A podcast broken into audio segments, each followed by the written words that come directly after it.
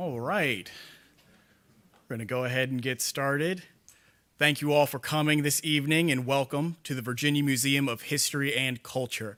Uh, my name is Joseph Rogers. I am the manager of partnerships and community engagement here at the museum, and it is a pleasure to be with you here today to discuss uh, the lecture, to attend the lecture and a panel discussion on the life and legacy of an enslaved Virginian, Emily Winfree. Uh, and I think that it's quite appropriate, in fact, that we are gathered here on this day, this week, right before Juneteenth. I mean, after all, what better way to start this celebration off by talking about a woman who lived through enslavement and grew through it with her family in tow, came out on the other side, and has endowed us with a legacy of people who are able to carry that on and carry on her spirit, because that is truly what all of this means to us. As we look at Juneteenth as a memory of moving forward, we also look at, for those of us who live in the city of Richmond, our April 3rd, our own personal Juneteenth, which would have been very important for Emily herself, as that is the day that Union troops entered into the city of Richmond and ended slavery in the city. And so, as we think about that part of the legacy, as we think about this moving forward, as we think about all the people who were able to live these, these new unshackled lives, uh, it is impressive that we get to do so uh, here in this city and with the descendants of the Winfree family themselves. Uh, so, I do want to thank you for joining us today as we get started. Um, but these are part of our banner lecture series uh, here at the museum. Uh, we are we have a lot of them that come on up, we in fact have one coming up next week as well. Uh, so next Thursday, you can join us and historian Samantha Rosenthal for a lecture about the LGBT community in Roanoke, Virginia, and how queer people today think about the past and how history lives on in the present. With our banner lecture uh, at 6 p.m. next Thursday, Living Queer History, and of course, as a uh, a queer person from Roanoke, Virginia myself, I'm excited to see uh, and hear a little bit more about that. Uh, so I encourage you all, if you are able to make it out tonight, uh, to please come out next week as well. Uh, but without any further ado, I would like to uh, introduce Dr. Jan Meck, uh, who is the co-author, along with uh, Virginia Refro, the uh, for the uh, the book itself. Uh, so a little bit about Dr. Meck. she was raised in Northern Virginia. She received her BS from Michigan State University, her MS from VCU, and her PhD from the University of Texas. She spent 30 years as a medical research scientist for NASA in Houston. And uh, after her retirement, she returned to Virginia and left her career as a scientist behind. She became a docent at the Virginia Historical Society, now the Virginia Museum of History and Culture, and soon made it her mission to uncover and tell the stories of African American Virginians. Emily Winfree's story is and saving her cottage became part of that mission and started a 5-year journey which resulted in the book that she will discuss today. So, if you will please welcome up to the stage Dr. Jan Meck.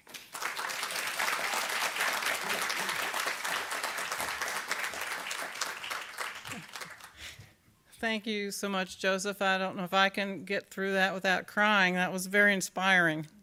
I'll see if I can top that with my little talk today. I want to also thank everybody for coming out and celebrating Emily Winfree's life and legacy. Um, before we even begin, we have to start thanking some people. And the first person I need to thank is Virginia Refo. So I, I asked her if she'd stand up and just turn around because she'll be. she is actually the brains behind this whole thing. I had this big idea and I went down to the Library of Virginia and I found some some census records and I found some deeds and I thought, man, I am really hot. How hard could this how hard could this be? and within about three hours I was just stuck. So she is an experienced genealogist and she came and volunteered to help me. And the things that she came up with are really the meat of this book. So we made a good team um, and got this finally put together five years later. So that's, that's my friend and colleague, Virginia. We also need to thank this organization. It was Jamie Bosket uh, who came here in 2017 and supported this all along the way, had the reception for the family members when we found them, started asking me and, and all of these questions about the Winfree Cottage, and I realized I really didn't know that much about it, and that's what, what was set me out on my mission. The Chesterfield Historical Society, most of this story took place in what was then Chesterfield County, when Manchester was in Chesterfield County the Library of Virginia, who was tremendously helpful. Manchester Lodge number 14.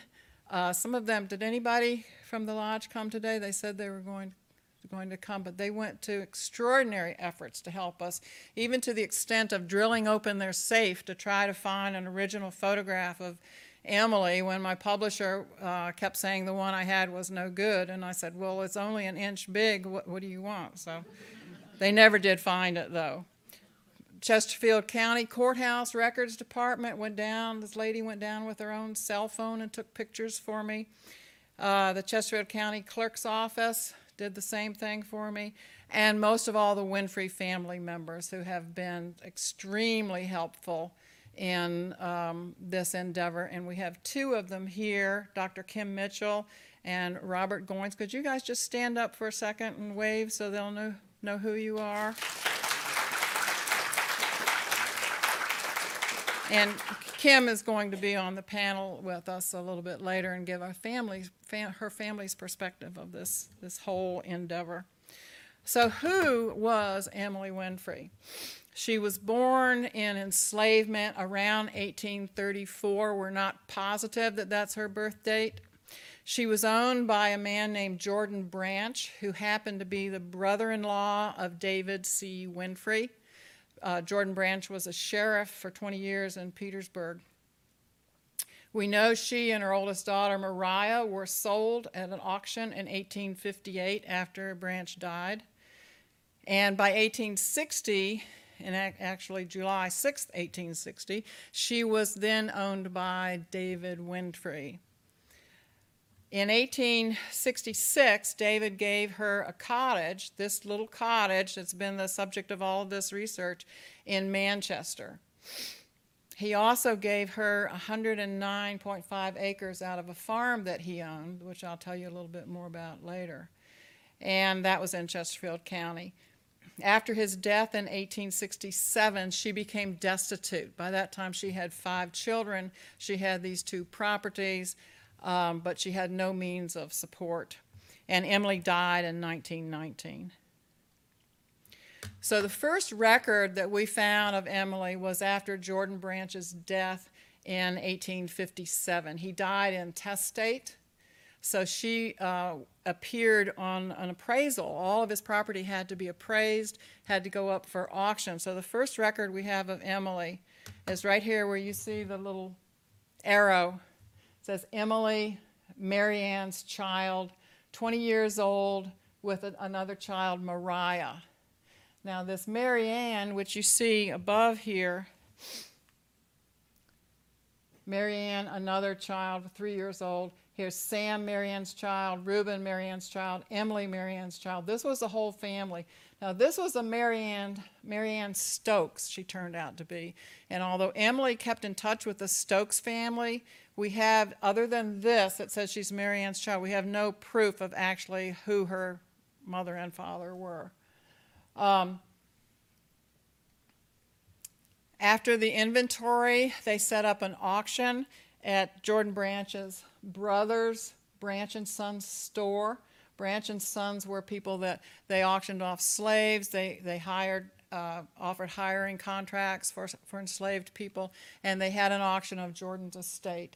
And I think it's really interesting to say at the last of this these are family servants and are sold for no fault but to settle up the estate. So they were speaking well of these people, but they said they just had to settle up the estate. So we actually have the records where Emily and Mariah were sold. They were bought by E.B. Hutchinson, Emily and one child, for $1,025. And you can see that a lot of these people, here's Mary Ann and children, were bought back by the Branch family. So the only one that was separated was Emily and Mariah. So why was that? We're not sure. But they weren't bought by David Hun- uh, Winfree. They were bought by this E.B. A.B. Hutchinson. We're not sure who that is. We know there are a lot of Hutchinsons in the area that were slave traders, slave dealers, and perhaps he was a, an agent for David. Um, perhaps David was sick because he was a sick person. Um, but we don't know we don't know who this Hutchinson is. But we do know that 18 months later, here she is. Here's D.C. Winfree, a slave census of Chesterfield County. The second item is a 24 year old female black and a four year old female mulatto and a six, I think that's a six month old female mulatto. And we're pretty sure this is Emily and Mariah and the second daughter, Betty, Elizabeth Winfree. So by this time, they were living out in Chesterfield County on this big farm that David owned. So, who was this David Winfree guy? He was from a very prominent county uh, family in Chesterfield County. They were here since the 1700s. They owned a lot of land. They owned a lot of people. They had a lot of power. He was on the board of a couple of banks in Richmond. His father was, not David. So David uh, went to University of Virginia and graduated with honors in the sciences, and then he went to the University of Pennsylvania and got a medical degree. But we don't have any evidence that he ever practiced medicine because on every record we found he shows up as a farmer. We do know that he fathered several children, we think six, by enslaved women before Emily. And we don't have we couldn't find any of them. They were only listed by a first name. He died in 1867 and he never married. So by the year 1864, now, he, we first found in 1860. By 1864, they had another child, Walter David, who was born in 1862. So now there's three children Mariah, Betty, and Walter David. In the June of 1864, David decided to join the Confederate Army. He joined in Farinholt's Reserves. Um, Farinholt's Reserves was mostly captured at Sailor, the Battle of Sailor's Creek during Lee's retreat. But David was not on that retreat because he had shown up in December of 1864 in the hospital, in the Confederate hospital in Farmville, with advanced syphilis. And this is, a, this is one of the things that I tell you, Virginia, she found this. I said, I want to know how, what happened to David. Why, why did he die? Next thing I know, she's got the original handwritten record by the doctor that diagnosed him. Um, he had syphilitic rheumatism of long-standing duration. He was deemed exceedingly delicate. He was sent to Jackson Hospital in Richmond and uh, later, very soon, discharged. So he's unfit for duty. Two months later, realizing that he was very seriously and terminally ill, he tried to sell that farm in Chesterfield County on which they were living. Um, it did not sell. But it's interesting. I, I like to, to always think about when I think about Emily, well, what was she thinking? What was going through her mind? What was really the environment? Emily isn't just a bunch of documents and papers and medical records.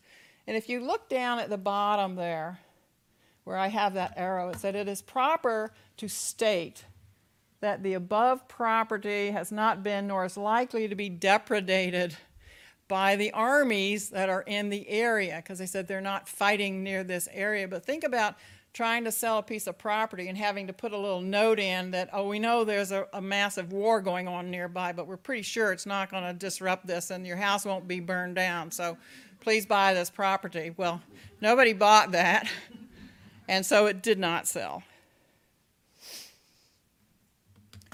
So now we're in the siege of Petersburg during this time. And you've got to wonder what is she thinking? She's left all those people behind that I showed you. Did they evacuate when the branches evacuated? Petersburg was pretty much evacuated. Did they come to visit her? Was she allowed to go visit them? Did she even know where, where they were? Did she know that, that the troops were closing in? Was she longing for her freedom? Did you think, oh, finally I'll be free? Or was she afraid of her freedom? So many people, when they became free, were just, they had nowhere to go, they had no money, they had no education, they had no job. So, what, you know, what was she thinking here? Um, where would she go after the war? In March, which was the month after that uh, the, the farm didn't sell, David advertised for a overseer for this farm. And in that advertisement, he states that you see the capital washer, ironer, and cook. Well, that was Emily. And it says now we have four small children. So they now had James Wiley, who was born in 1865. James Wiley happened to be David's father's name. We don't know if he got the overseer or not. In 1866, after the war, after freedom, another son, Henry, was born. In March of 1866, David bought this cottage for Emily in Manchester. It was on 8th and, P- 8th and Porter Streets. And we actually have a map with her name, Mrs. Winfree, in this little square on 8th and Porter Street. That's now Commerce, 8th, 8th Street is now Commerce Avenue. In May of 1866, he gave her a piece of that farm. He had to split it up to try to sell it. And he gave her 109.5 acres of that farm. He gave her exclusive rights to this, these properties. She could sell them, she could rent them out. If she sold them, she could use the money any way that she, she saw fit. She could give them upon her death to anybody she chose, even if it wasn't her children. So it was very very clear and distinct that he wanted her to have these properties. Um, she was also given a trustee. She couldn't read or write, and we, we consulted with a, a, an historian about this, and they said he said yeah he was he was definitely trying to protect her. He had somebody to look out for her, and it seems from what we could tell that the series of trustees she had five because they kept dying on her, but they seemed like they were trying to do right by her. But the problem was, because she had this trustee, every time she wanted to do something the prop- with the property, she had to unite with that trustee and they had to go to court. And that wasn't free. So it ended up costing her a large amount of money because she had this trustee every time she tried to do something with the property, prop- a, any of the properties. So this is a picture of where the cottage ended up. Um, uh, that's obviously not Manchester. That is Shockoe Bottom. This is the VCU parking lot here. This is the Lumpkins jail site. Main Street uh, station is back over here, and the train shed that they renovated is back over there. And that was saved from destruction 20 years ago. And it's been sitting, it was at the, behind the Exxon station, but it's basically been sitting on those rails for 20 years. It's owned by the city now. But the thing about it is that if she hadn't had those properties, if she hadn't had to go to court every time she wanted to do something with those properties, there wouldn't be these records. We found a huge file of every piece of, pro- of, of uh, paper that was involved. We have all the deeds, all the petitions, much more than, than we could even put in the book. Notes from David's nephew, all kinds of all, all kinds of documents because of those houses. In March of 1867, David died. And we're pretty sure he died of syphilis. So now what was she going to do? Here she's got five children now. She doesn't have any income. She's got these properties kind of sitting in her back prop, uh, pocket. She's living in, in one of them. The urban legend was she was living in one room of the cottage and renting out the other room, but it turned out that that wasn't ex- exactly right. She had these five small children. The properties were accruing taxes, which was a problem in her, in her later time. So, what options did she have? She had some options. She could apply for aid from the Freedmen's Bureau, which we know, we know that she did. We have those records. She could rent out her house and move to the country. She could find work, obviously, for herself and as the children grew, for the children. And she could sell her properties. And it turns out she did all of those things. We have records from every, every one of them. This is a page from the Freedmen's Bureau ration book. And you can see Emily's way down here. It says Emily Winfree. She was living in Manchester. We were never able to make out the rest of this, but I imagine that's showing that she has all of these children and she was receiving rations. So, right after David died, in August of 1867, was the first time that we have record that she went to court. So, her trustee, A.A. Allen, and she decided that she should sell some timber and build a house and move out to the country where it would be cheaper. So, these are, this is just a small portion of the petition that he sent in. She has five small children. The only income is rent of the house, which is utterly inadequate for the support of her children. The land is yielding nothing. And he said, if authority be granted to sell some wood and cut timber, she might erect a building and then being able to move out to the country where the cost of living would be cheaper. And he says, I concur in the petition and think no other way can keep her and her children from suffering. So we know that she did that.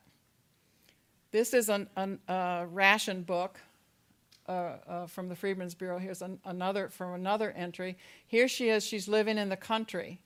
So this is Manchester, but she's now living in the country, and it says very destitute, sick, five children, five small children. So we know that she did that, and we actually have the record that she built a house out there.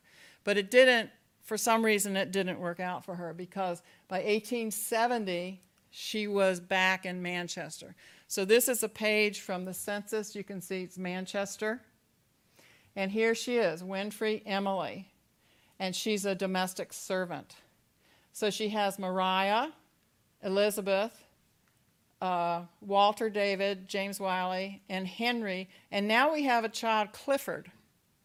Now we Clifford, it says in 1870, was less than a year old, which means he was born 1868, 1869. If that's accurate, he wasn't David Winfree's child.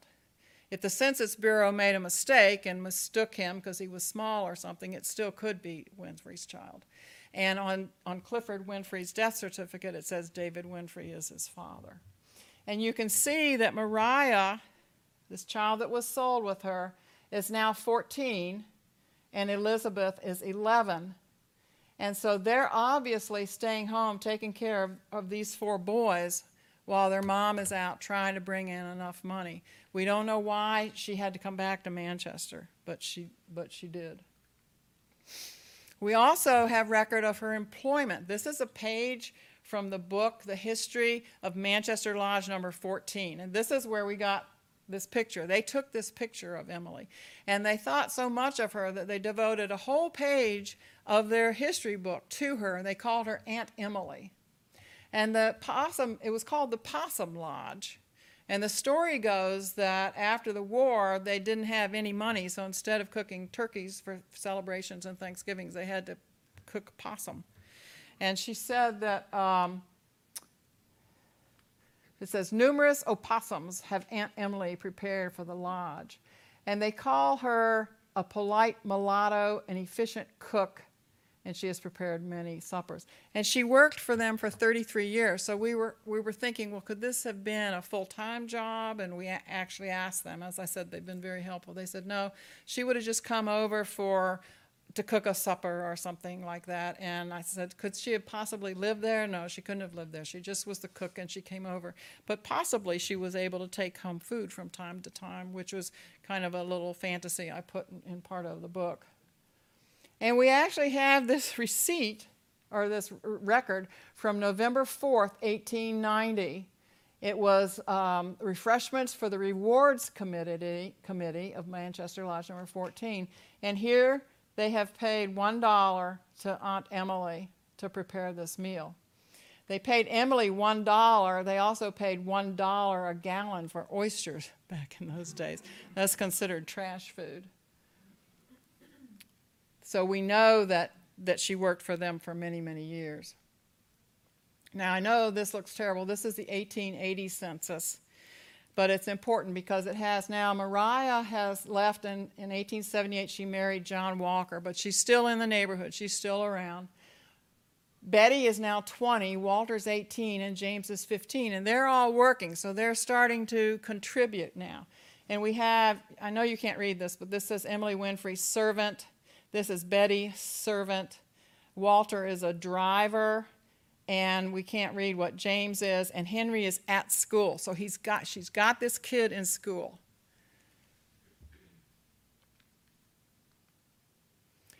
In 1885, all of them got sick. And they were sick for a year. They were treated by Dr. Ingram, who lived in the neighborhood. It was a very mixed neighborhood. And he, she owed him $36 and she couldn't pay him. And he eventually had to go to court to try to get them to release the money from her trust that she had there. So if they were seriously ill and could not work. We don't know what they had. I looked it up, and the two big killers that year were, eight, uh, were diphtheria and consumption, which is uh, TB. But we don't know. It, it could have been syphilis. Um, this led to further financial difficulties for them, and in 1886 she took measures to sell those properties. She had held on to him to them eight, ten, since 1867. I said 1866, I meant 1886 she sold them. So she decided to sell the acreage. So she and her, her uh, trustee had to unite, to unite, unite with her trustee and go to court and ask permission to sell the property. We have, we have uh, documents where they had to bring witnesses in and interview them, and they had to say, yes, this is the best thing to do, it's not making any money, it would be best for her to sell the property. So they got permission to sell the land at auction. And they had an auction on January 10th of the next year, but it did not sell. So they went back to court, and the court said, well, since it didn't sell, you can sell it privately. And they sold it to a man named L.K. Woodbury. And he was to make five payments, which he did. And the proceeds went into a bank trust fund assigned by the court. So we actually know, well, I'm sorry, this is the, this is the, um, this is the flyer for the sale, and you can see it has a small frame house. So that's, that tells us that she did go out there and she built that house like she said she was going to, and she uh, lived in it, and then she returned to Manchester. We actually have a receipt from the State Bank of Virginia where this Woodbury so these were the last two payments that he made in 1890. By now, her, her trustee is PV Cogbill. That was the last one that she had. And so once that she got those, that last payment, she turned the property over, and we actually have the deed that uh, gave it to Woodbury. She also sold a house. And this is when we found out that there were actually two structures on that property. It was a very tiny little, little lot. But we now know that she sold one of them, and the other one, which she was still living in, she took out a mortgage or bo- borrowed $560 on it. So now she had $560 and she had the money from the, the sale of the, of the land in the bank. We don't know what she did with those, with those, the 560, because that didn't appear in the uh, trust. Later on, she got behind in her payments, so her trustee went to court again and asked if he could take the money out of the trust fund at the bank and pay off the notes so that she wouldn't lose the house. But taxes were accruing. David's heirs, for some reason, had to relinquish any claim to those monies before she could do that, which we, Virginia and I never really understood because it said very clearly that she could do whatever she wanted uh, with it. But nevertheless, the court required that, and we were lucky enough to have this note from David's nephew, David Branch. Now, David Branch was Jordan Branch's son. David Branch grew up in the house with Emily Winfree in Petersburg, and we thought perhaps he was Mariah's father because they would have been similar age. We don't know any of that, but we do know that he wrote this note that said, Dear Emily, not Dear Mrs. Winfree, not to whom it may concern, Dear Emily, yours dated the 11th instant and mailed in Manchester the 24th, reached me the 25th with enclosures, which is what he was supposed to sign. I have very cheerfully signed the papers and returned it to you in this. Glad I could be of that much service to you. Hope you will get it promptly and in good time. That's a very revealing little note that he wrote. That's a very friendly note. That's the only communication we have between David's other family and Emily. So the next census we have is 1900. 1890 was lost in a fire. This is one of the reasons I had to have Virginia because I was down at Library, of Virginia. I was making such good progress. I found them in the census and I found the 1880 census and I went up to the desk and I said, Now I need the 1890 census. And they said, It burned up in a fire. I said, No, I need it. I have to. What do you mean? The, all the census burned up in a fire. So uh, that's when I knew I was in trouble and went and got Virginia. So we do have the 1900 census. Um, by this time, uh, Clifford is, oh, I say he's back at home, but he, had, he hadn't appeared in the 1881. Now we have Lucy appearing for the first time. James is a cook, Henry's a laborer. Clifford and Lucy have both become school teachers. So she's, these were the two youngest, and they became school teachers. Clifford became quite a leader in the community. Uh, Lucy went to Hampton Institute, actually. Betty is married and moved to Rhode Island. Betty was very, very white. Mariah was very, very white too. And she, she married a white guy and moved to Rhode Island. And in all the census records, she appears as a, as a, that's a white family. They had one daughter who they named Emily, and she was also listed as white. Um, so now they're all living on Stockton Street. Walter down here at the bottom, he's married, so now he's head of household, and he's become an upholsterer. So he got a he got a um, career. So we have a cook, we have a laborer in a railroad shop, and two school teachers and an upholsterer. And by now they're all living on Stockton Street. Now they moved around on Stockton Street. This is 1515 Stockton. This is the last house that she lived in. She was living here when she died. Do we have a fire alarm? Oh. I just put this little map in here just to show you. Here's where Emma, Emily's cottage first started. It was 8th and, and Porter. This is where Clifford lived for many, many years. But this was the new addition. This was called Mark's Addition that went up, and this is Stockton Street. So you can see the family all stayed within a couple blocks of each other, and they went up and down Stockton until finally the house was per- they purchased that house on Stockton Street. Lucy actually bought it, and they lived there. Uh, she lived there until she died.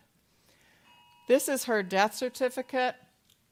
Now, death certificate, she says it says she was born in 1842. On her tombstone, it says she was born in 1834. Um, and it says her parents are John W. Scott and Emily Jones. We couldn't find either of those people. We came up with scenarios of who they could be, but it definitely wasn't Marianne Stokes, wasn't one of them. Um, and the person that informed the, the death certificate was Cliff, her son Clifford, who was educated. And she is buried in Mount Olivet Cemetery, which became Maury, part of Maury Cemetery. And this is her gravestone. Her son James bought a family plot. You can see it's surrounded by stone. Several of her children, and I think Clifford's wife was is buried there as well. And look at it, it says, uh, "In loving memory of our beloved mother." So they went to the expense to put that up. So, just to recap, her children were Mariah, Betty, Walter, James, Henry, Clifford, and Lucy. The reason Mariah and Lucy are in different fonts because those are the those are the descendants that we found. We didn't find any of the, of the others. Betty, um, well, actually, she had one daughter, but she's passed. Uh, Walter had one daughter, Fanny, and we couldn't find her. James never married. Henry never married. Clifford had four children, but we have not been able to find those descendants as well. So we have Mariah and we have Lucy. And this is Mariah. And you can look at that face, and she looks, that face, especially around the mouth, looks exactly like Emily. This is Mariah as a young, as a young girl. And this is her as Grandma Moosh. If you've read the book, you know about Grandma Moosh. So Mariah had six children John, Patty, Mary Elizabeth, James Benjamin, and, and Big Emily. And the reason these are bolded is because these are the only ones that we have pictures of. So this is this is Mariah. This is Mary Elizabeth. This is Patty. And this is they called her Big Emily. And this is the one that looks the most like I think in those faces. And uh, we have descendants of Patty's uh, daughter. So this is the most information we got was from the Jones family. So this is uh, Mary Elizabeth in the center, and these are her children. And this is Stephen Jones. Stephen uh, graduated Armstrong, went to Virginia Union. He served in World War II and became a second lieutenant. After the war, he worked for the post office, and then when he retired, he taught handicapped children how to swim. The next one is um, Mary Lydia, who is Aunt May. She was a fashion model at Thalhimers and Miller and Rhodes. She also graduated from Virginia Union. She was widowed very early, um, and she was a part-time teacher. When she was in high school, she was voted, was named the most athletic female in the city of Richmond. This is Cornelia. This is Robbie's mom. Cor- Cornelia Goins, and uh, she was a school teacher for 36 years in the Lynchburg area in the Rosenwald schools. If you haven't heard of those, he was the president of Sears and Roebuck, and he was inspired by Booker T. Washington, and he built 5,000 schools across the South for African American students and uh, literally educated thousands of them. She was a teacher, her husband was the principal. Next, we have Uncle Pete, Walter Douglas Jones. He was a renowned educator. He went to Virginia Union, but also to NYU and also to Wayne State University. He got a graduate degree. He became a famous educator in Michigan and Ohio. And in 1971, he was listed in Personalities of the South because of his accomplishments.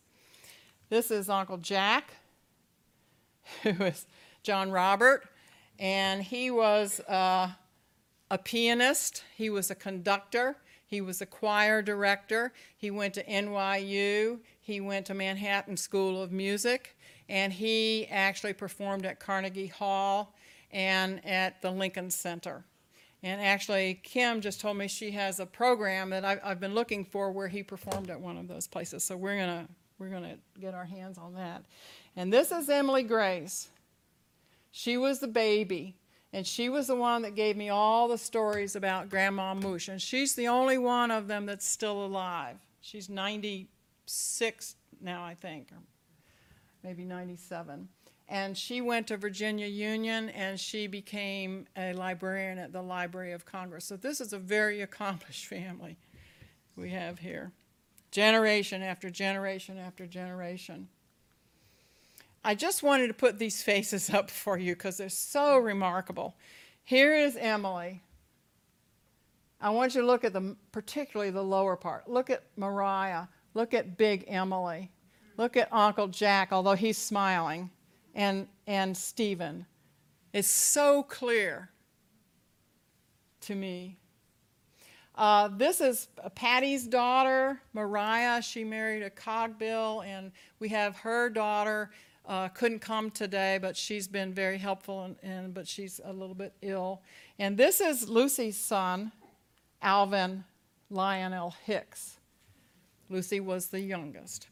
Now, I, I should tell you that on Lucy's death certificate, David Winfree is listed as her father, although we know that couldn't be possible.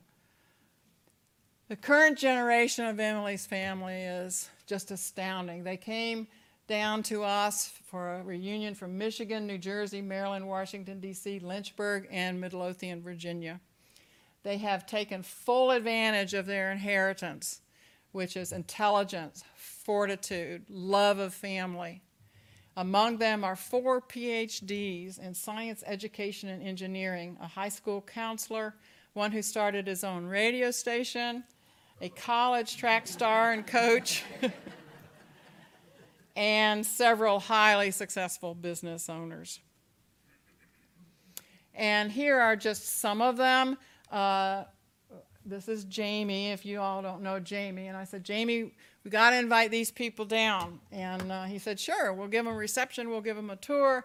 And most of them didn't know who Emily Winfree was, they hadn't heard of her. And Emily Joy, who was supposed to be here today with us, who has now COVID, um, thought she was named after Big Emily. And I said, There's an Emily in every generation in this family. That's how revered she is. And by the way, Emily Joy, big shout out to you. Hope you're feeling better. Um, and here's just another better picture of them sideways. This is Emily Grace, the one that told me all about Grandma Moosh. And here they are in front of the cottage. So, in closing, Emily Winfree was the embodiment of strength and courage it took to get through these times, the where she lived and, and how she lived. And it's very important that this story be told because there aren't very many of them that we can tell. She was just one of millions of African American women that went through this, whose stories were lost. They'll never be told, not even their names are known. But we do know a lot about Emily. Her descendants are her legacy. As her great great granddaughter Emily says, I know I am standing on her sho- shoulders. Just a plug if you buy the book, it goes to the Emily Winfree Education Fund. and we're going to, uh, that's at the, here at the VMHC. So, with that, I will finish. Joseph? anything?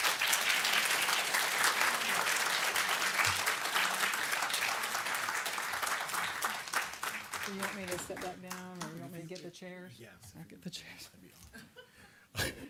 Well, thank you so much, Jen. And, and that's not the end of our program tonight. You know, we, we got the primer, we got the background information um, about Emily and her family. Uh, and now, what we're going to do next as we transition is to set up and actually give our panel discussion uh, with our panelist today. And so we'll mo- be moving into that as well.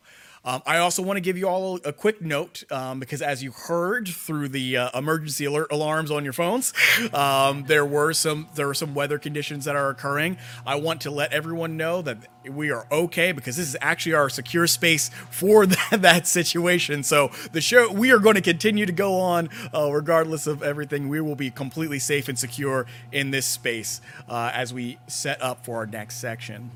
Um, so uh, we'll also have after our, or during our panel discussion, we will have the opportunity to ask questions as well. So if you do have those questions, I encourage you to hold on to them. Uh, we will be giving ample time for that part in our, our presentation today. Um, and now, as we have put as we put our final chairs into place, uh, I want to go ahead and uh, do the introductions for our additional people who will be joining us here on the stage. Uh, as we already have uh, talked with introduced Dr. Jan Meck.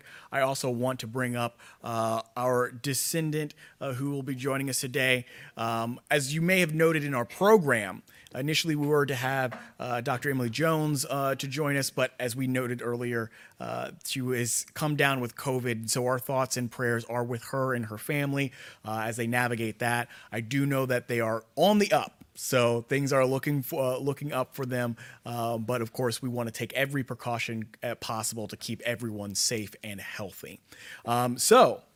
Coming up uh, on behalf of the Winfree family, or as a single individual, I'm not going to try to put the entire onus of the family on you, but uh, as a member of the Winfree family is uh, Dr. Kimberly Mitchell. Uh, Dr. Mitchell is a public health professional with over 20 years of experience in epidemiology, disease surveillance, health education, and applied research. She currently works as a senior epidemiologist at P&O uh, Consulting LLC.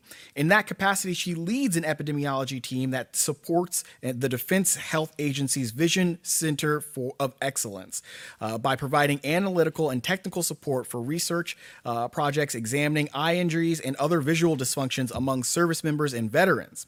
Uh, prior to her current role, she served as the chief of rabies and vector borne diseases in the Infectious Disease Epidemiology Bureau in the Maryland Department of Health. Uh, Dr. Mitchell holds a PhD in behavioral and community health from the University of Maryland, a Master of Public Health from Yale University, and a Bachelor of Arts from Cornell University. In her spare time, she enjoys contemporary jazz and dance, reading, and spending time with family and friends. And I do want to note very quickly, because I received this note earlier, it is actually more than 25 years of public health experience. Uh, so I would like to welcome to the stage Dr. Kimberly Mitchell.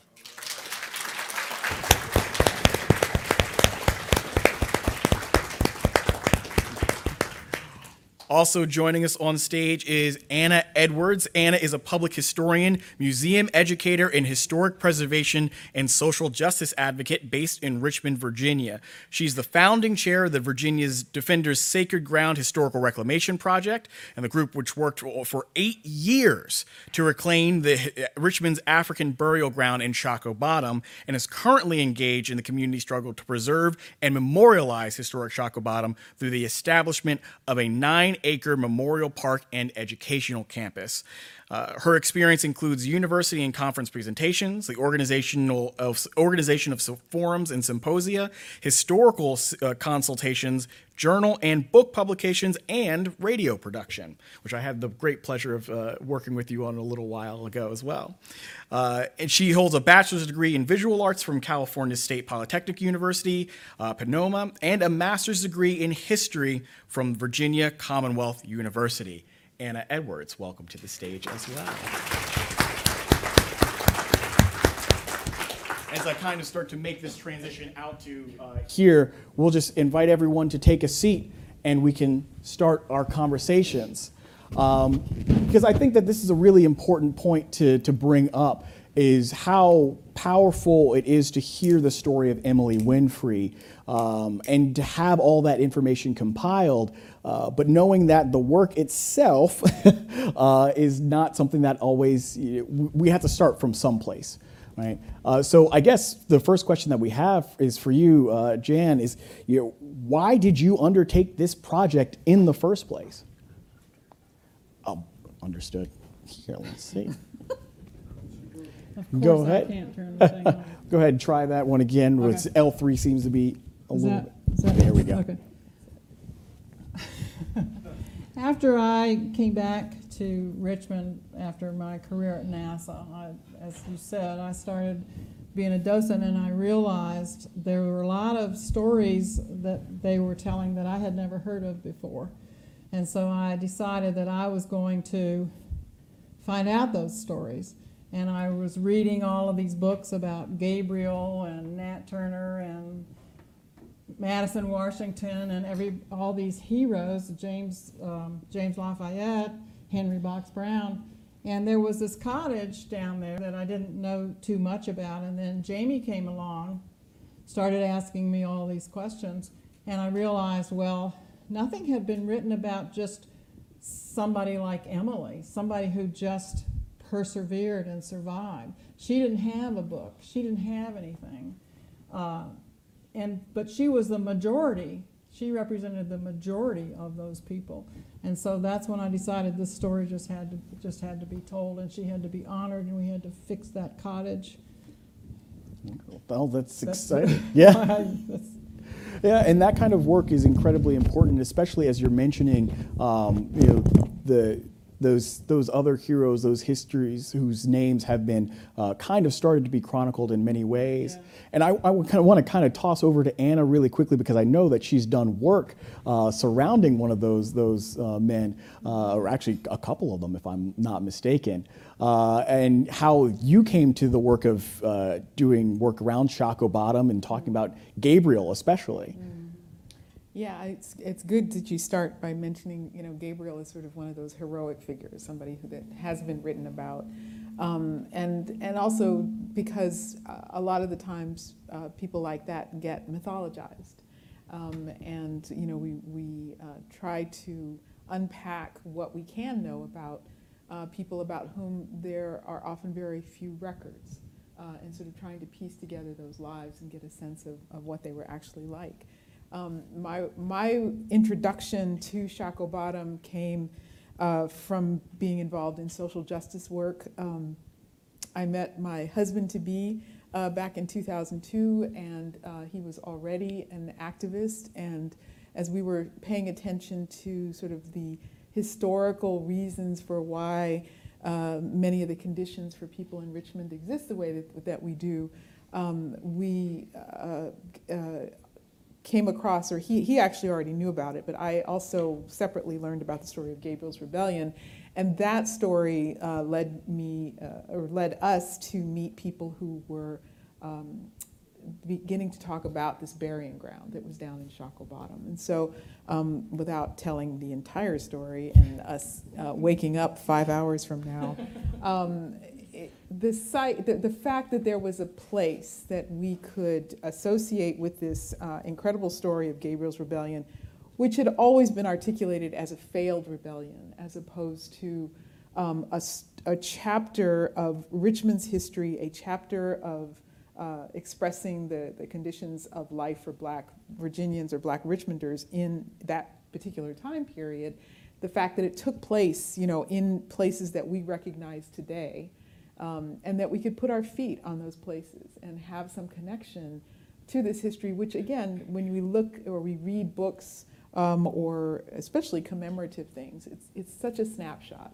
So we don't really get a strong sense of who people are and the place in which they lived. And so um, I'll just say that all of that, um, for me anyway, in terms of eventually turning me into an actual historian, um, wha- really resonated because it was a, a beginning of, of actually connecting to historical figures as real people. Absolutely. And I know through that work, you've also connected with descendants of those of those folks as well. And of course, Jen, now you've gotten the great chance to work with the descendants. And I, and before I get back to you, I kind of want to ask um, uh, Kim for you. eh, You're learning and getting to and, and getting to connect with a lot of these things in, in ways that maybe hadn't been available to you immediately when you were growing up. You know, I, I, I can empathize with that as a descendant of enslaved people uh, or people enslaved in Hanover County. I didn't know necessarily about my ancestors until a book came out. Uh, well, we would hear some stories, but it was a book that came out about uh, George Washington Fields, his brother, and then we find out more about James. And so, I, I just recounting on my own personal journey, I'm also fascinated to hear if when you were learning more about Emily, what kind of things were, what recollections were coming up? What kind of things were, connections were happening that you were finding out? There, there were uh, a few of them that, um, that uh, stirred in me once I started learning about Emily Winfree. Um, one of them was um, Grandma Moosh, um, because I would often, in my conversations with my great aunt Emily, that would be Emily Grace, who is now 96 and the, ol- the only surviving member of those six children. Um, she would often talk about um, her grandma Moosh and being a child, and her grandmother being such a wonderful, loving figure who would always comfort her and care for her and hold her on her lap and play with her, um, which was fascinating to me because it seemed like a contradiction, as I was telling Jan earlier today, when I would look at the one of the pictures that was showed here earlier of Grandma Moosh, also known as Mariah, um, and she always looked so stern and so almost mean. and so when I would see that picture hanging in my great aunt's house, I thought, oh gosh, she looks like someone not very friendly. so, so it was really very illuminating to me to actually read the story about Mariah um, and what she was actually like um, as a person, not just as a child growing up, but once she became a mother herself and a grandmother to these children, and how incredibly playful and loving she was. So it was fascinating to learn about that um, in real time, um, and also just about those six children. Um, because I often would just hear stories from my mom and my grandmother, who was uh, Mary Lydia, who was also one of one of the six, um, just about how they were always jostling for attention and you know elbowing each other and getting on each other's nerves as siblings do. Um, and so I, that's why I particularly was endeared by how the book opened. With all of them trying to listen in on grown folks' conversation in another room, because that sounded very typical to things I'd heard as a child growing up. Wonderful. And Jen, I, I kind of It's making me cry. I, I, I, and that's I think that's why this next question is most is most appropriate, right? Is is as you got to know the family, as you got to connect with folks, as you were writing this book and working with with Virginia on it, and you got to meet the people who were the descendants of this great woman. Uh, what were your thoughts? What were some of your thoughts as you got to know them? Yeah, it's, uh, it's just blown me away, the, this family, both the people we met from Lucy's, uh, family and, Mar- and Mariah's family. I, when we first, when we first found these, these people, and I, I told Jamie, you need to write a letter. I'm not gonna just cold call these people, you know, from, uh, who are you? And it has to be on letterhead, and, and it said, Dr. Meck will be calling you, so I'm calling and calling. The first one I called was Robbie, because he's a DJ, and I thought he would talk. And I was right, he's a, he's a talker, aren't you, Robbie? Yeah, I'll get that. And, um, and so then I started calling the others, and they'd call Robbie and say, well, who is this woman? You know, and he'd say, oh, she's okay, she's okay. And, but they had never heard of Emily Winfree until this, this old lady answered the phone. I was trying to call Ellie. And, um, I said, did you get this letter? And she said, yeah, I know about that. And I said, um, did you ever hear of Emily Winfree? And she said, I know about Emily Winfree. I was named after her. And that just, I started to cry, of course, and it just opened up. And she's also a talker, as you, as you guys know. And she started talking about Grandma Moosh. And I thought, this is just amazing. And then Robbie started telling me about all of Moosh's uh, grandchildren, and it just kind of built up from there. And every everyone I met, I'm like, this is this is just incredible. These people are incredible, and they've just built on this. And they but they didn't know where it came from, where they came from, and it was just so. It's just been so wonderful. Emily Joy, I just love to death, and Kim and Ellie and so when the book came out, Emily Grace's daughter Eleanor called me and she said, Mama wants to talk with you and, and thank you, because she was the one that gave me most of what's in the book, actually. And we just had the most lovely conversation, and she's, I gave her the first picture that we got from the Library of Virginia, we framed, and I had it at the reunion, and I gave it to her, because I was just so touched when she saw it. And it's hanging up in her room at the, at the home where she is now, and it just, it's this, their story, you know, it's not my story, it's their story, and to hear what they think about it just is overwhelming. No, absolutely. I, I, I kind of want to bring it back to you then, Kimberly, too, is a, in hearing this, in hearing a kind of the impact that um, Emily's had on people who, Emily's life has had on people who have not been part of the family and have not connected with the family necessarily, um, but then reflecting on it for yourself, with that new knowledge, what is there anything that you kind of take away from it? Is there any anything that you feel in particular um, about learning more about Emily? Yes, uh, I would say that I do. Um, I think since learning more about Emily, it, it makes me recognize, um, and you said this in your slide as well, that, that she had such tremendous resilience um, and strength of character and just fortitude to uh, endure and overcome all of the many, many seemingly insurmountable obstacles that she faced um, in her life, even after slavery ended. Um, obviously, there were so many um, other hurdles put in front of her legally, financially, logistically, um, in every possible way. And, and I would like to think that I do still see some of that resilience in my own family members, and I think at least a little of myself um, also. Um, but what, one of the things I was going to say is uh, one of the things that I've always observed among all of my family members, especially my parents um, and grandparents and great aunts and uncles, is that there has always been this push um, for education especially among us as black people, but in my family in particular, I always remember my parents saying, go to school, go to grad school, it's not enough to go to undergrad, get as, get as much educational achievement as possible. And I'm not the only one who got that message. I know that my cousins did too. My cousin, Dr. Emily Joy Jones, who was not able to be here today because of COVID, she also has her PhD like me, and I know she had the same resolve and determination to complete that, um, just as did her father with his PhD in music, um, and just all of our other family members who persevered to pursue the things that they knew were important um, and to achieve things and to um, and also to get further than generations before them because I think that's another thing that I note among my own family, among my parents and others, that they always, parents always want to see their children um, surpass them and have better careers or better educations. Um, and, and that's another thing that I would infer from the book and from Emily Winfree's story that I think she wanted for her children and her grandchildren. And so I think that's why she made so many sacrifices and worked so hard. Um, oh, and also, uh, that's what I was going to say. Um, the, the fact that she did have that house and that cottage and that land, and that she, um, I think, tried to be strategic about how to hang on to it for as long as possible. Um, I, I feel like she recognized, even without knowing how to read or write or not having that type of formal education, she recognized the value of home ownership. And I think that has also been passed down through generations in our family. I know my parents, um, after I had finished my master's and had moved into an apartment, and I was very feeling very independent in my apartment. I was very comfortable, and I was only there for two years. And my dad said, "Why are you still in an apartment? You're making a landlord rich. Get a house." You know, so, so um, and I did subsequently buy a house, um, but but I felt like I think that is another mantra that I think is one of the lessons from Emily Winfree um, that is passed down through all of us, and so it um, it is very meaningful to me to know that that um, has has been maintained in our family. Absolutely.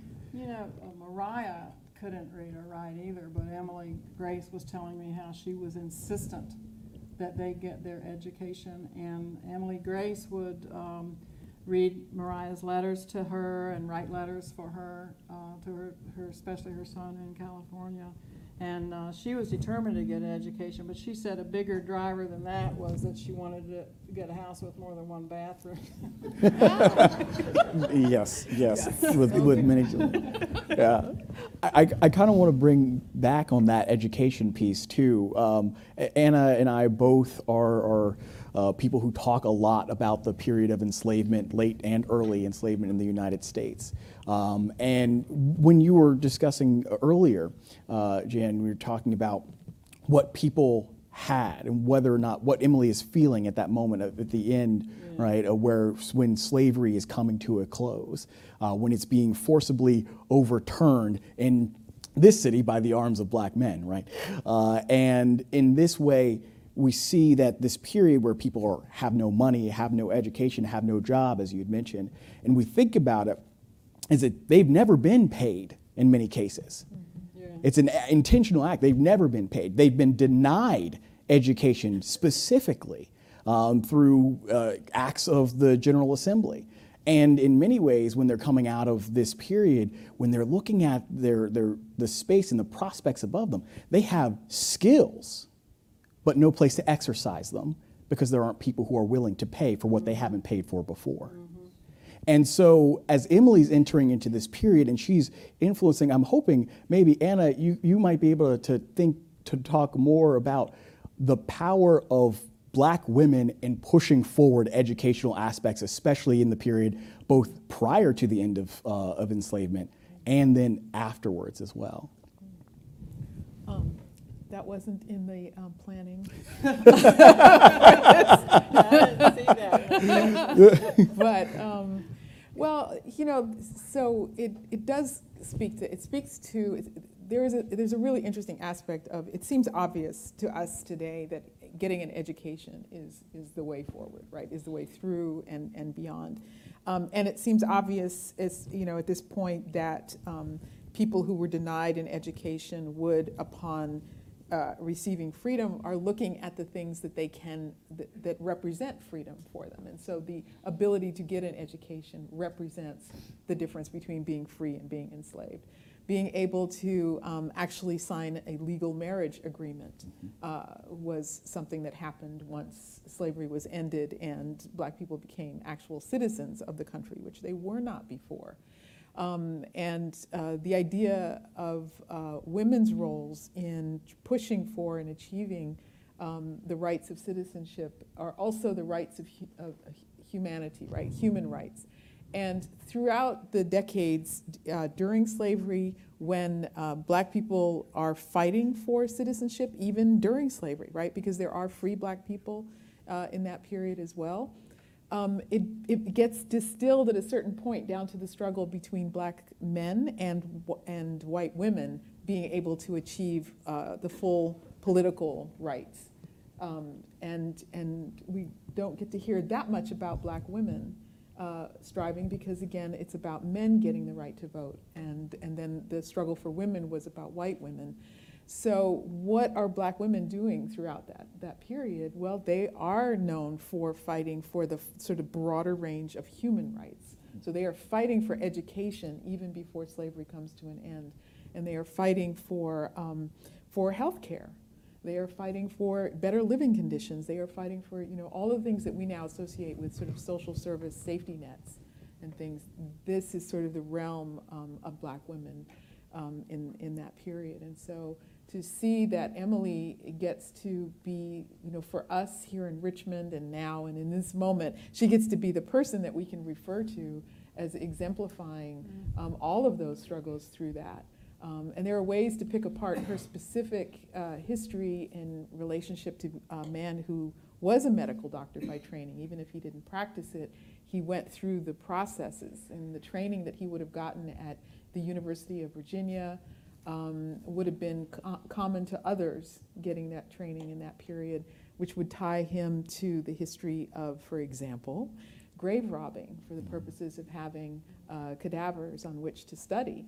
Uh, and that in places like Virginia and Georgia, where the prominent medical schools are in, sla- uh, in states where slavery is the dominant uh, sort of repository for, as they called it, anatomical material for study.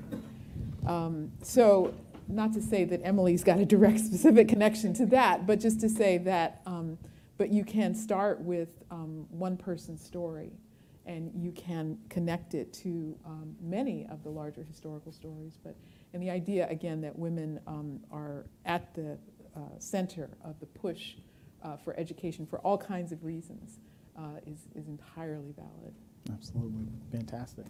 And I, I kind of want to bring us quickly to um, uh, this very important space um, in that prior, just this earlier this week on Monday, um, a really great announcement was made uh, or, or action was taken by the Richmond City Council.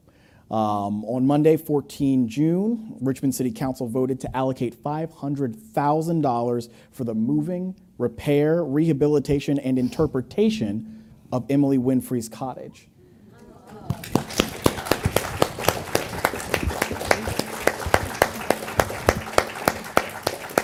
So that cottage that we saw the picture of, which has been sitting in Shockoe Bottom for nearly 20 years, it is identified by the city as a, uh, uh, lo- a, a location has been identified by the city in South Richmond. Still need to work out with the community about exactly what that location is going to look like, where that, uh, what that, uh, uh, the area is going to be. But we can say for certain at this moment that it would be an area that would be familiar to Emily. And so that in many ways, this will be as a homecoming for that cottage, for the family, and for Emily herself. Um, and we're very much looking forward to seeing that progress. Now, um, I, under other circumstances, I would love to continue on and then move on to our Q&A. Unfortunately, the weather conditions have gotten a little bit more dire. So we want to, uh, Can we actually maybe just have you give us just a moment and we can talk real quick and then make an announcement if you would just stay in your seats for right now? So we will be right back with y'all. Talk amongst yourselves. Are we going to be trapped here overnight? Hmm.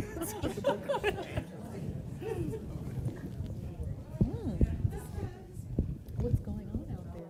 I don't know. I know that there, I don't know if it was earlier today. I think it was earlier today.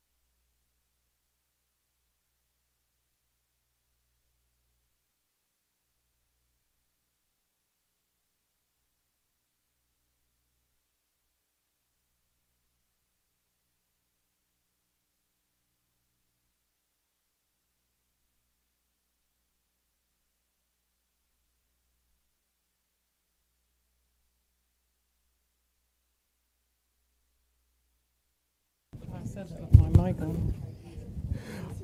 Okay.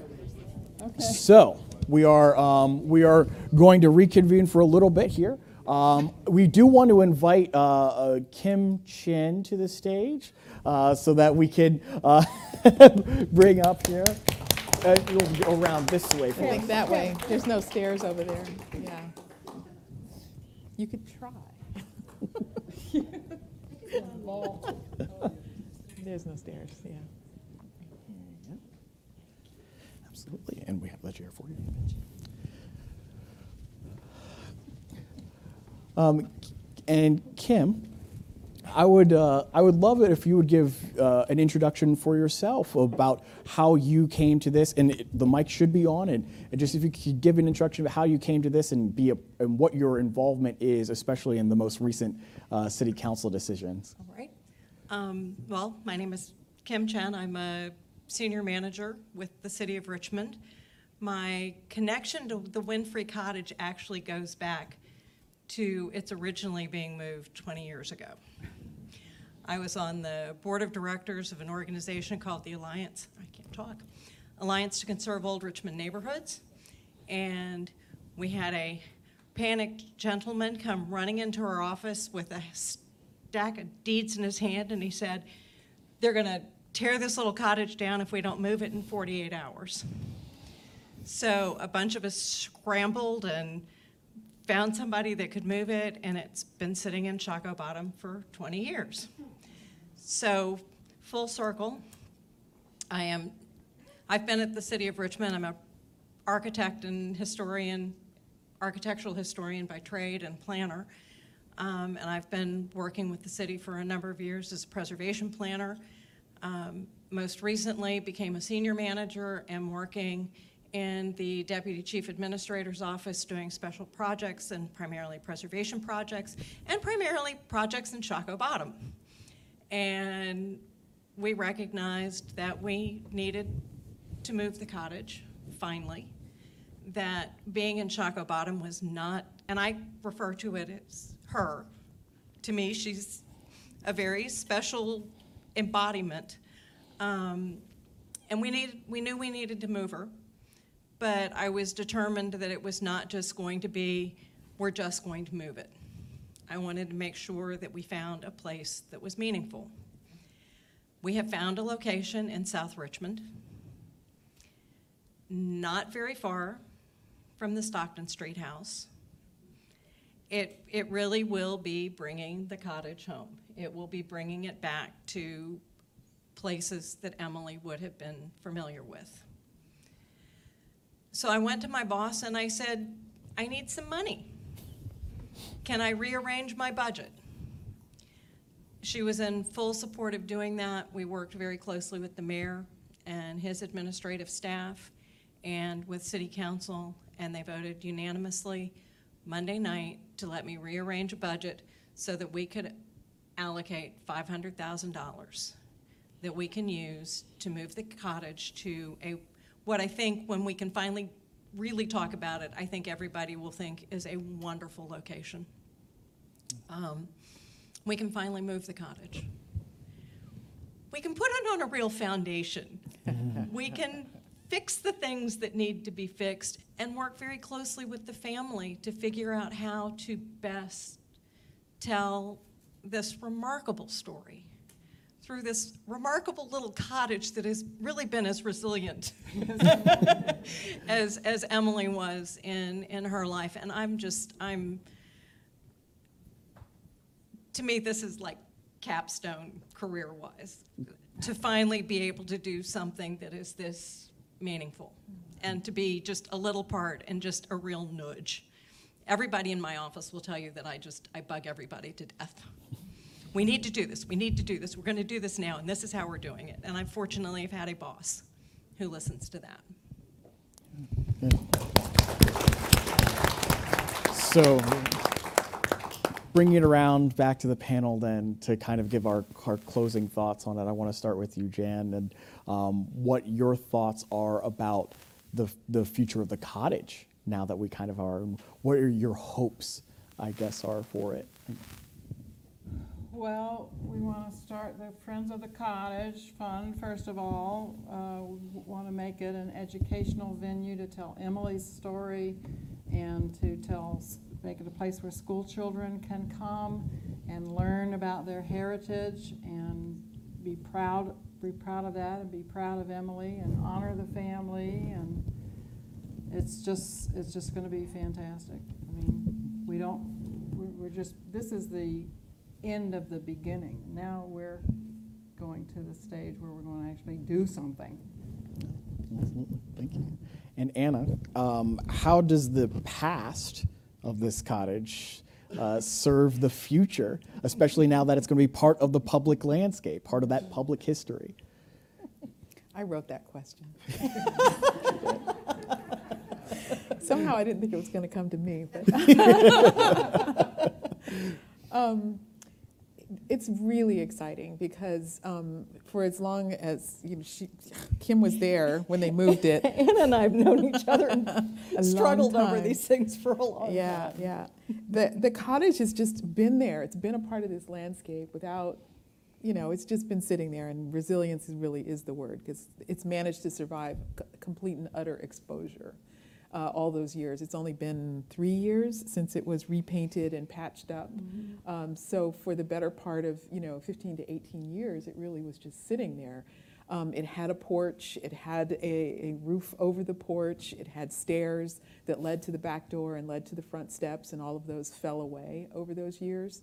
Um, and for the, the period of time that it's been sitting on um, the site near the Lumpkin's Jail uh, archaeology, uh, archaeology site, um, people have over the years photographed it and labeled it Lumpkin's Jail. Uh, so it has not had its identity properly uh, for all of that time. So now, finally, with you know research into who Emily actually was, clearing up some of the sort of urban legends, right, and um, and really uh, talking about the house. Coincidentally, um, I was I decided to go back to school to get um, a, a master's degree in history, and one of the classes was material culture, and the, the, the, the, the piece of material culture that jumped into my head for my assignment was the Winfree Cottage because I, I always walk past it, I always talk about it on my tours. I did stick my head up through the floor and take some photographs of the inside when it was still in re- really ragged shape. And so I got to see the layout um, of the inside of, of, the, of the cottage. So I wrote a paper about it. And in the course of writing that paper, I, I started to try and imagine what it was like to be this woman who had lived all of her life enslaved. And then there was going to be this morning when her children are sleeping. Okay, this is me putting myself like literally there. Um, but her children are sleeping and, and the sun is coming up and she's standing in the doorway. And the day before had been slavery, and the day after was freedom. And what was going through her mind as I hoped she was sipping on a cup of coffee and just looking into the rising sun and, and trying to sort of imagine uh, the profound shift that that represented, and yet also represented the fact that in five minutes later she was going to have to be deeply involved in what daily life meant. How was she going to feed them? Um, were they going to get a, the education that she thought was going to be so important for them? Um, was she going to be able to keep a roof over their head? What on earth was that land going to do for her? Um, all of those questions and things that she was going to have to deal with.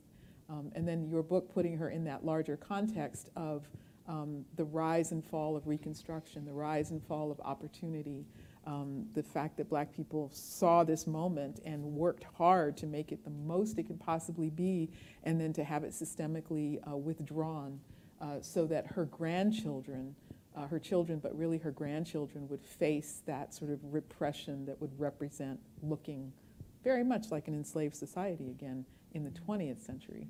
Um, and yet, and yet, they had that, that um, they had that push, they had that upbringing, they had that message uh, to, to keep to keep pushing uh, anyway. So it's, it's, a, it's a remarkable thing, and it will.